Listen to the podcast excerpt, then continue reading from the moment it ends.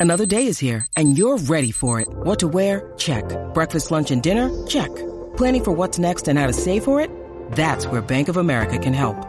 For your financial to-dos, Bank of America has experts ready to help get you closer to your goals. Get started at one of our local financial centers or 24-7 in our mobile banking app. Find a location near you at bankofamerica.com slash talk to us. What would you like the power to do? Mobile banking requires downloading the app and is only available for select devices. Message and data rates may apply. Bank of America and a member FDIC.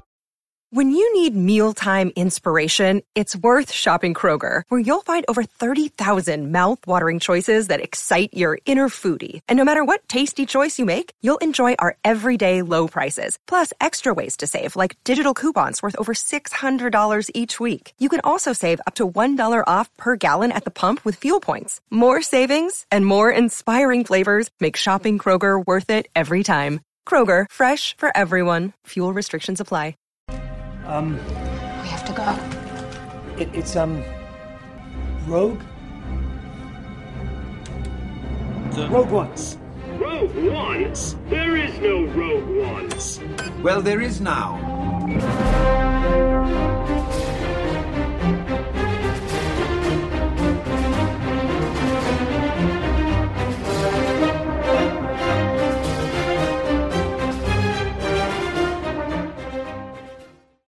Hello and welcome to The Rogue Ones, a Star Wars Andor podcast from the Playlist Podcast Network that dares to put away the lightsabers, pick up the blasters, and see what this rebellion is really made of.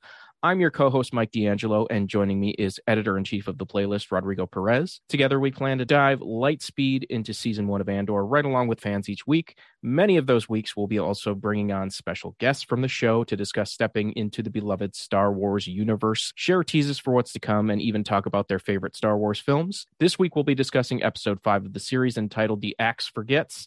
And afterwards, Marva Andor herself, the great Fiona Shaw, joins the podcast to discuss finally joining the Star Wars universe, Marva's backstory, Tony Gilroy's influence on the series, and her experience seeing Star Wars for the first time, and so much more. But before we jump into all that, I've got to tell you that the Rogue Ones is a part of the Playlist Podcast Network, which includes the Playlist Podcast, Binge Worthy, The Discourse, Deep Focus, Be Real, The Fourth Wall, and more. We can be heard on Apple Podcasts, Anchor FM, SoundCloud, Stitcher, Spotify, or wherever you find your favorite shows. Be sure to like and subscribe the Playlist Podcast Network to get this show and all of those I just mentioned. Also, drop us a rating or comment as we always appreciate it. Okay, Rodrigo, as I said, episode five, The Axe Forgets, premiered this week, and it saw Andor and his camp, you know, having tensions that came to a head as they found out that old Clem is the only one getting paid. Uh, we also get a peek into Syril Karn's home life and his overbearing mother. Uh, Dedra's quest is continuing on to catch the rebellion. Maybe ask Syril about that. Um, and Mon Mothma's home life, including a teenage daughter that we didn't know about, that of course thinks Mon is a narcissist. All before setting up what is sure to be a tense, heist-filled episode six. What are your thoughts on this episode five? I think this episode's great. It's interesting. It's like you know, someone said like nothing happens, and it's like okay, maybe quote unquote nothing happens, but like I will tell you that this quote unquote nothing happens episode has more tension and more suspense than all the episodes where things quote unquote do happen in all of the Star Wars series so far. Like this shit is like really, it's just really good. It's like I'm, I, I was joking or sort of joking that like how do you go back to like regular Star Wars after this? It's like so well written. It's so intriguing. Plot stuff is not happening in the way that fans want it, but it's just as compelling and interesting and fascinating and full of tension and suspense. It's like the the the axe forgets, the tree remembers. It's like you know interesting shit. You know, it's really um it's really compelling. Yeah, it's definitely a middle episode building to six, but and I know that main complaint from one contingent of fans is that Andor is slow and there's not enough shooty shooty blasty blasty. But even in those so-called slow episodes, like you're saying, it takes the time to really deepen these characters with every single scene. I mean, whether it's Ebon Moss-Bachrach's what is it, Arvel Skeen character discussing Yeah, I mean, reasons whole- of joining the rebellion. Yeah. Yeah, I mean that every scene with him and Diego is Yes. fantastic. I mean, they are on like the edge. And that stuff to me is as thrilling as any laser blast. I mean, that's mm-hmm. that's the special effect of this show, you know? You don't need like I'm sure they will show some of that stuff, but like you don't necessarily need it. The special effect is the is the the alchemy and chemistry and writing of these actors and the stuff, and like every scene between Diego and him is just so good in this episode. Yeah, and then we we even ha- have more Mon Mothma to dig into. There was a really tense scene in there with both her husband and her daughter. You see that her home life isn't quite the way you'd expect it. But again, she has a teenager. So what teenager is going to love her mother at that point in her life? So who knows? Yeah, what did you think sure. of those scenes? But but what I love about it is it's like to me, it's like you know thinking about like what how Tony Gilroy is and what his writing is, what and what his approach is. Like there's all that stuff, and and people are probably like, well, what does that mean? But like to me, it's like it points at like probably like a divorce and Yeah. probably like possibly a mother abandoning her child and and all this stuff that like could really pay off down the road in these really like emotionally big ways. Maybe this person who has to like completely separate herself from you know her family and divorce them essentially either for real or emotionally you know what i mean? Hmm and there's all that stuff in there that that that's like rich layers of stuff that really can pay off later you know syril has that whole stuff going on too. He's like in this in this transition phase right? Like he's still grappling with his failure. He's trying to figure out what's next. His mother's trying to help him but we get that tease of like he might have been fired and he's all he's done but like he's not done with cassian andor. So No. you know he's he's gonna latch on to Cassian Andor as like the catalyst of his own personal failure because he doesn't know what to do with himself. So he's gonna go chase after him, and that's gonna be really interesting. And if I can drop my prediction, I think eventually he's gonna join the, the rebellion. Yeah, that's where I was wondering too. Are they building him to ultimately turn and join the rebellion, or is he going to meet up with Dedra here and you know join her fight as kind of like her subordinate? my Um, guess is is he goes after Cassian and you know wants to kill him for like ruining his life or you know it's really his own mistake but he's blaming it on Cassian and through some difficult machinations of that he eventually joins and of course it won't be pretty right it'll be messy it'll be ugly it'll be about as you know happy as as as it is between uh Cassian and Ebon uh you know, yeah. yeah, yeah. I think it'll, you know, that's what I love about the, the relationships of this are all just messy and they're all complicated and they're ugly and they're nothing is easy, you know? That's like much more true to life. And there's so much distrust between everybody, even everybody on the same side. You know, you're really, whether you're conscious of it or not, he's really showing the the building blocks of how difficult it is to put on a, a revolution and a rebellion. Yeah, and even like Alex Lawther's Karis Nemik, like him going through that crazy fast science dump on him, but you're also getting like a reason why the rebellion uses this old crummy technology compared to the Empire, which makes total Sure. sense. Some of the lines of those dialogue, like the pace of repression outstrips our ability to understand it. And that Yeah. is the real trick of the imperial thought machine. It's easier to hide behind 40 atrocities than a single incident. I mean, does that not sound like fucking like the Trump bombarding of like, you know what I mean? When when people would be like, "H- h- what am I supposed to be outraged about? There's like, I've been hit with like 30 things, you know what I mean? It's like the same kind of playbook. It's really fascinating and interesting dialogue.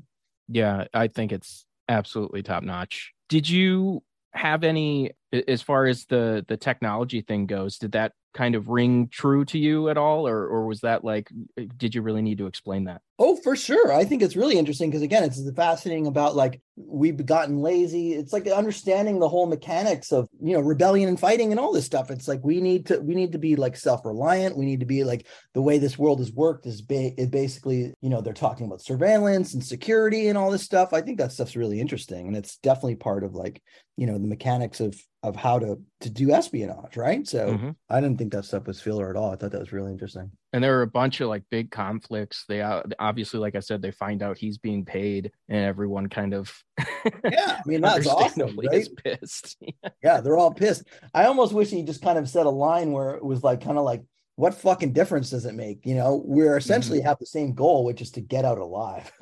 Yeah. You know what I mean? And that's basically what he says anyhow. If he doesn't say it, I mean, that's what's kind of awesome about Tony's writing. He's he's basically saying that, but he says it in in sort of circuitous, kind of like more metaphorical or interesting ways. But like, you know, that's what he's kind of saying. Is like, yeah, I'm getting paid, but like, I, you can hate me all you want, you can doubt my motives, but at the end of the day, you I just want to get out here alive, like just Yeah. like you. And you know, again, the subtext being that like, and look, there's it doesn't behoove me for you to die either, because that'll just I'll die in that process. Right. So- and it's clear, you know, at every stop, like when he comes in and realizes they have no idea how to, you know, calculate the weight capacity That's that so thing. fucking fascinating too, because it's again those kind of mechanics and building blocks. Like there's like little things that like it's does it seem kind of like minutia a little bit, but the you know the the bigger picture of it is like yeah, like you know everybody's just trying to kind of fucking figure this out as they as they're all making it up as they go. They don't really know. Rebellions are really difficult. Taking on Yeah. this empire is nearly suicidal and they need every single person out there and and that's i mean another thing that this episode kind of underscores as much as some people hate him it becomes very clear whether it's the you should be on this side because you're left-handed or the weight thing or whatever it is but it's very clear that they do need him you know they don't have to mm-hmm. like him that doesn't you know we're not here to make friends we're here to pull off this mission Right. He's the jack of all trades that Luthen really needed and wanted and recruited. Yeah. So, Yeah. I mean, yeah, we didn't get much Luthen this episode, but we did get a little tease at the end where you know they're they're setting up that this may be the beginning of everything, maybe the end of everything. I really think there's only one logical way this next episode can go, right?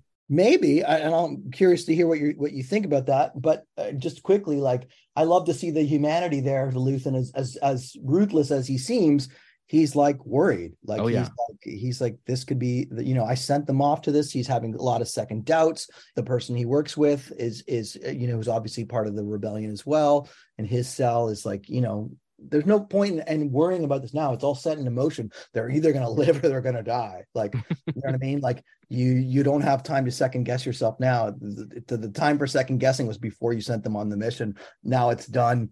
Don't don't look back now. Just hope that it, it pans out. It has to pan out, right? The the rebellion has to get going, and it has to also kind of reveal itself a little bit more here. for sure. But what i love about this show to me is it's it's probably gonna pan out and it's gonna work but there will be consequences and there will be fallout and it won't be clean and it won't be messy or it won't be it won't be clean and it, it will be messy. And and you know i don't you, you know not everyone's probably going to make it. And and Oh, yeah. it, uh you know that i think that's the the that's the kind of the the good texture of this shit. It's, it's like there's really something at stake here. Like something's going to go down the next episode. They're going to probably pull this off but there will be consequences you know there these this is you know in some other show, other show they, they pull it off perfectly everybody's fine they leave and they go off to the next mission.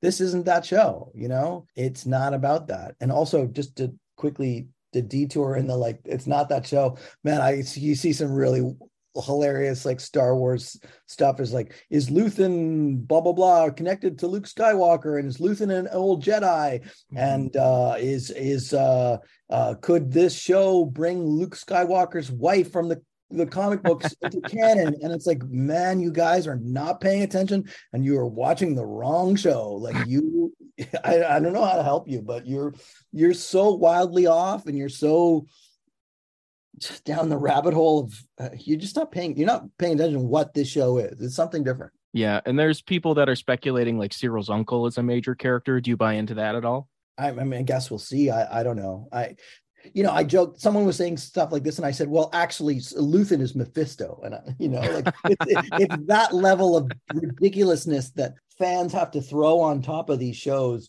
they're not paying attention and they're just looking towards what they're hoping to see or maybe wanting to see or dream it's a little bizarre to me it's like don't you want things be what they are and i think people should watch it rather than try and predict it Yeah, for sure. it's Uh, telling you everything of who it is, what it is, what it wants to be. It's already announced that it's very different. Um, I think people should try and uh, acknowledge that. And if they're not completely down with it because they're more, you know, I want a Jedi or whatever, just try and embrace it because it's that's not what it is. You don't need a Jedi in this show.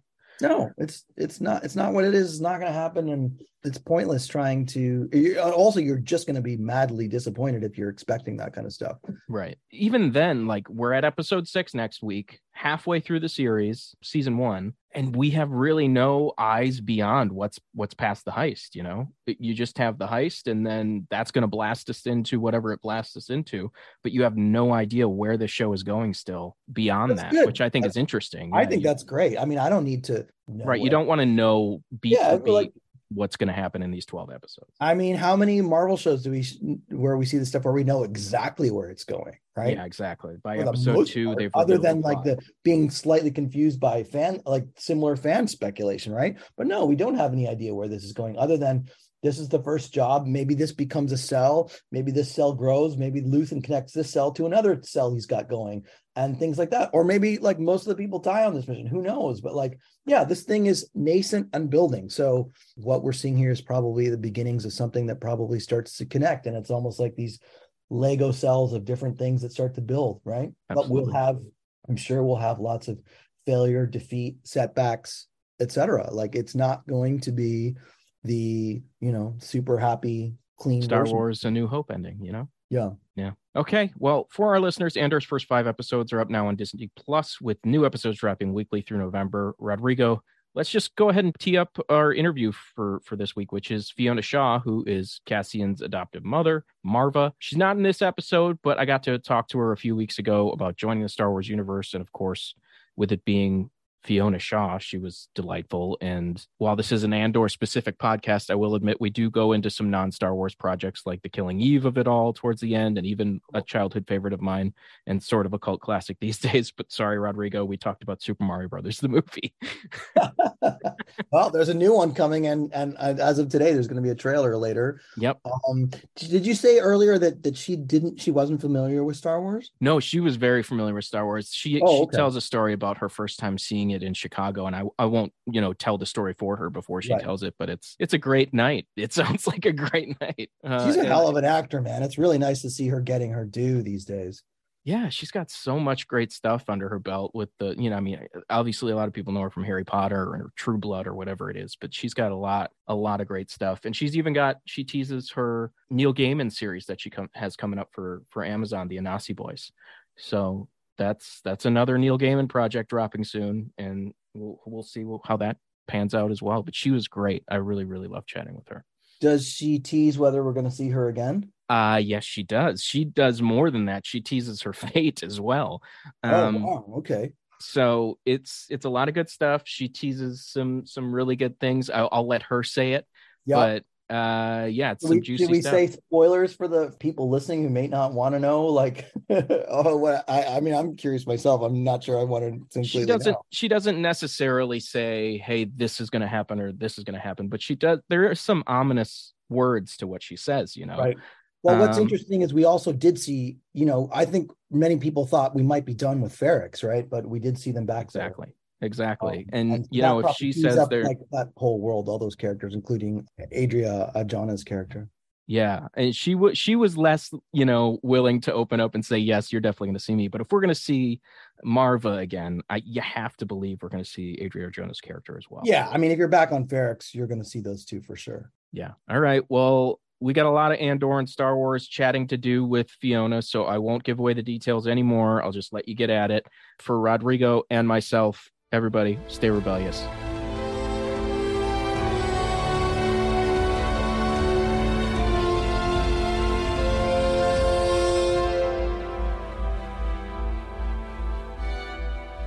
Fiona, thank you so much for giving me your time. Hello, Mike. I should call you Saint Michael with that lovely halo around your head. You look great. I'll take it. I'll take it.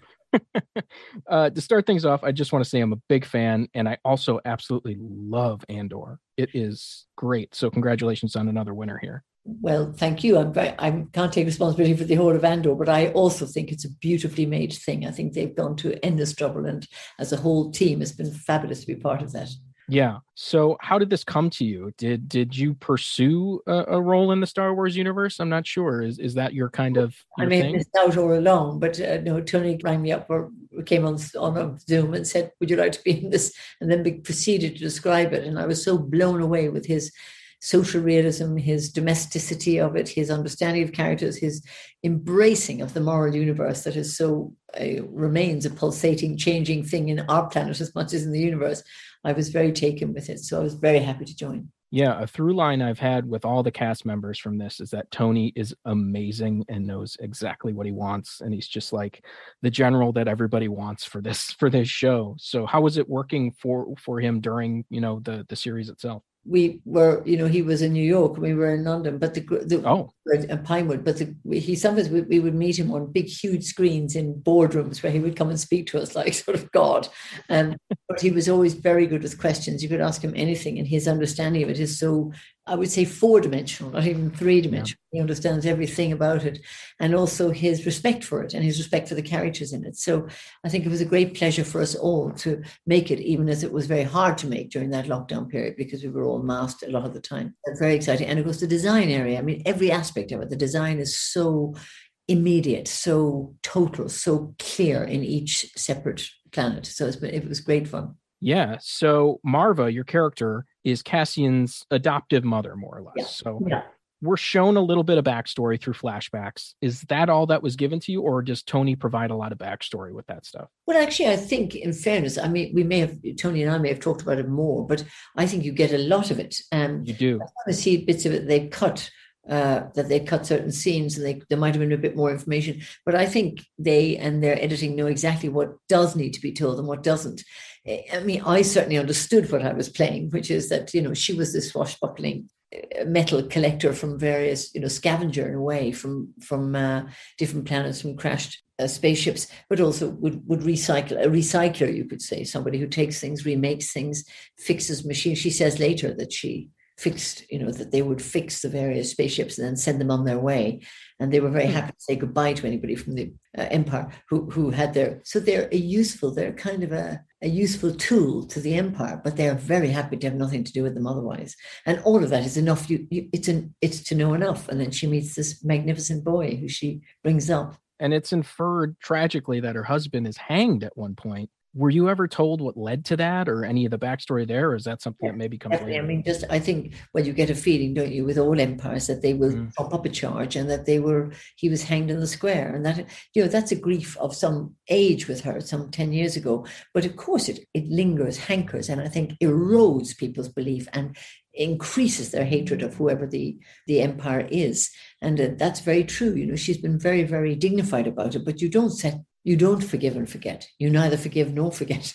yeah. You also get to work with a Star Wars droid, which, you know, is a lot of people's dream was that fully practical on set? How was that to kind of bounce off of as an actor? Oh, well, I suppose it was fully practical. We'd all have one, but uh, I love the droid. Be uh, um, you know, it's like having a little dog. You know, it's like having a sort of an old dog. And mm-hmm. Marva, we meet Marva very old, and then we meet her younger. And the droid is younger when she's younger, and it, she's obviously you know kept the same droid. She didn't uh, trade it, trade her in. So you know, B remains a wonderful droid and and everything. I hope i live long enough to be able to have a, a droid in my life because it's it's uh, Lex on wheels but much more. There's a kind of an emotional relationship between them. And of course this droid can do anything. And read you the newspapers. It can give you things from its supplies chain but it also as they get older uh, need to charge up a lot more frequently. Bad bladders. Yeah b2 is a, a, pretty adorable companion i will say yeah, that. yeah this is going to go up a little later in the season, so you don't have to worry about early spoilers. So we see Cassian leave Ferrix at the end of episode three, and he's left this like emotional and literal chaos in his wake. And that leaves you in kind of a, you know, an emotionally vulnerable place.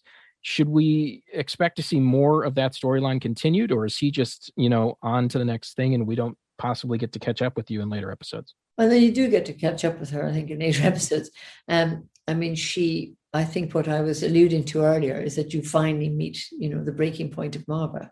Also, was, when people get sick and old and they've had enough, they have very little to lose. So maybe she, you know, I think that's so interesting about bravery. Bravery isn't something that you're born with. You go around going, you know, I'm brave, punching your chest. But actually, when, and it maybe doesn't happen enough, that when somebody doesn't stand up and are willing to sacrifice in a way themselves to standing up, that's when things change, which is why I suppose we have a 19th century inheritance of romantic heroes, which is not always a good thing, but it can be a good thing, which is that someone is willing to not care anymore, but just to say the thing that needs to be said.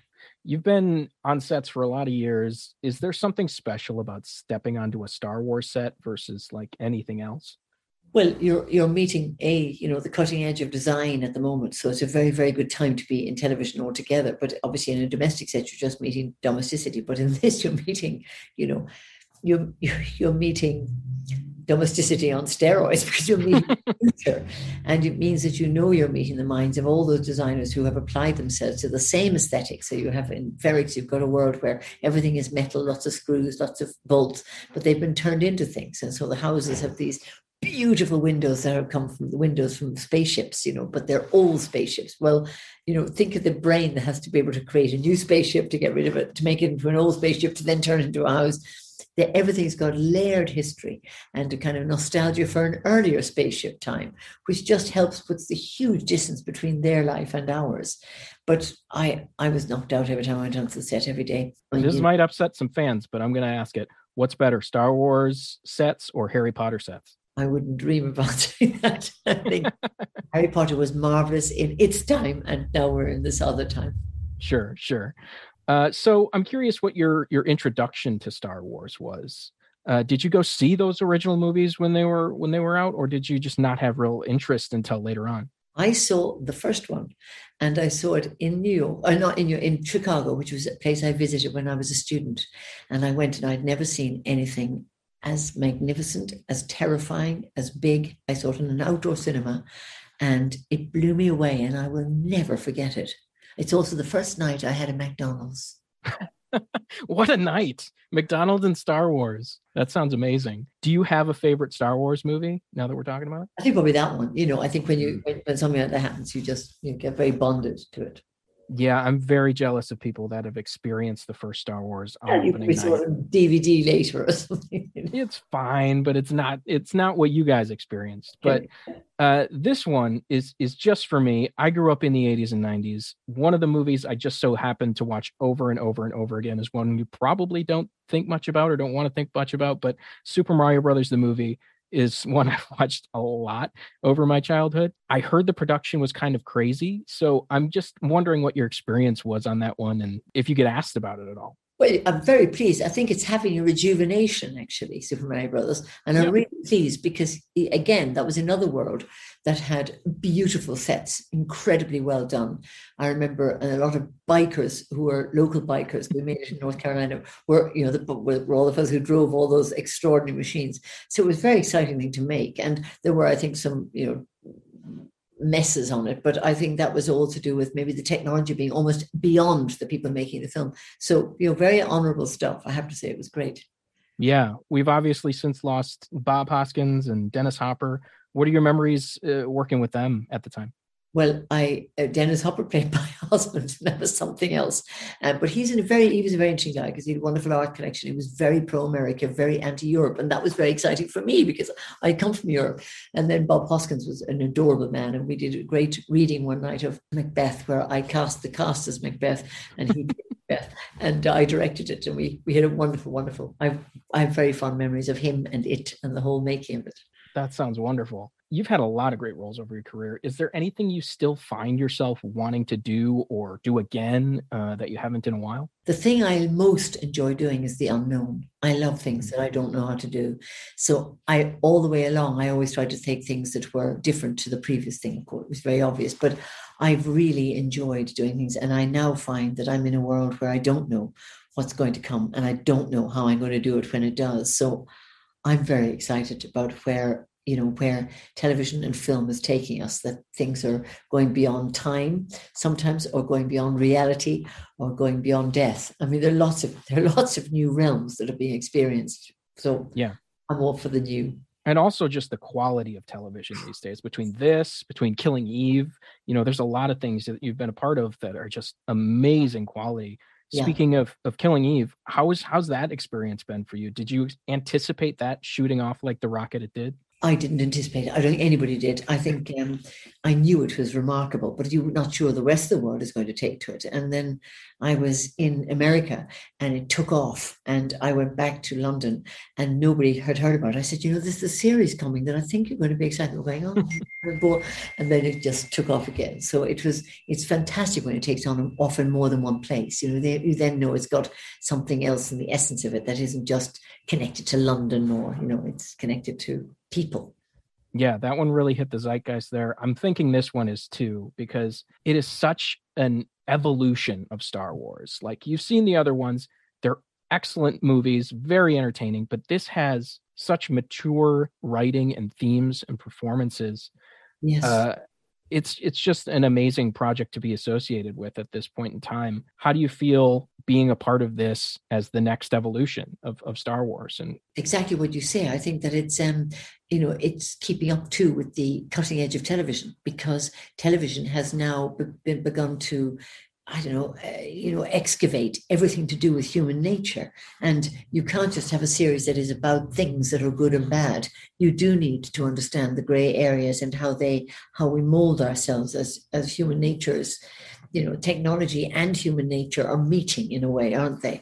And i think this particular series with the sophistication of tony's writing and the as you say very committed performances by everybody you're getting a sense of my god is this you know god is this the the great french period in filmmaking meets you know star wars. You're getting and also more of the family can watch it. I think you know more women will watch it more men yeah. watch it adults you know as well as the teens and everybody else. So it's a it's a really exciting moment. I'm very pleased for it. Yeah. Yeah. Like I said, we are over the moon for it. Like we think this is the next step for Star Wars, and we can't wait to see everybody, you know, kind of following along, hopefully. But is there anything you can tease as far as what's coming up next for you? Do you have anything that uh, is is coming out after Andor? Yes, I I've done um, a wonderful um, Neil Gaiman series, and I think you should keep your eye out for that. And it's called the Anansi Boys. Nice. I love Neil Gaiman, so I will be definitely looking out for that. Can you tease what character you play? Yes, I play a character called Maeve, but it, it, will be very obvious who the character is. Okay. All right. 10 4. Uh, I do want to thank you again. They're giving me the wrap for our listeners. By the time you listen to this, Disney Plus will have a bunch of episodes up and it'll be coming out every week, every Wednesday, right through November. Fiona is excellent in them as always. Again, thanks so much for your time. I really appreciate it. Thank you.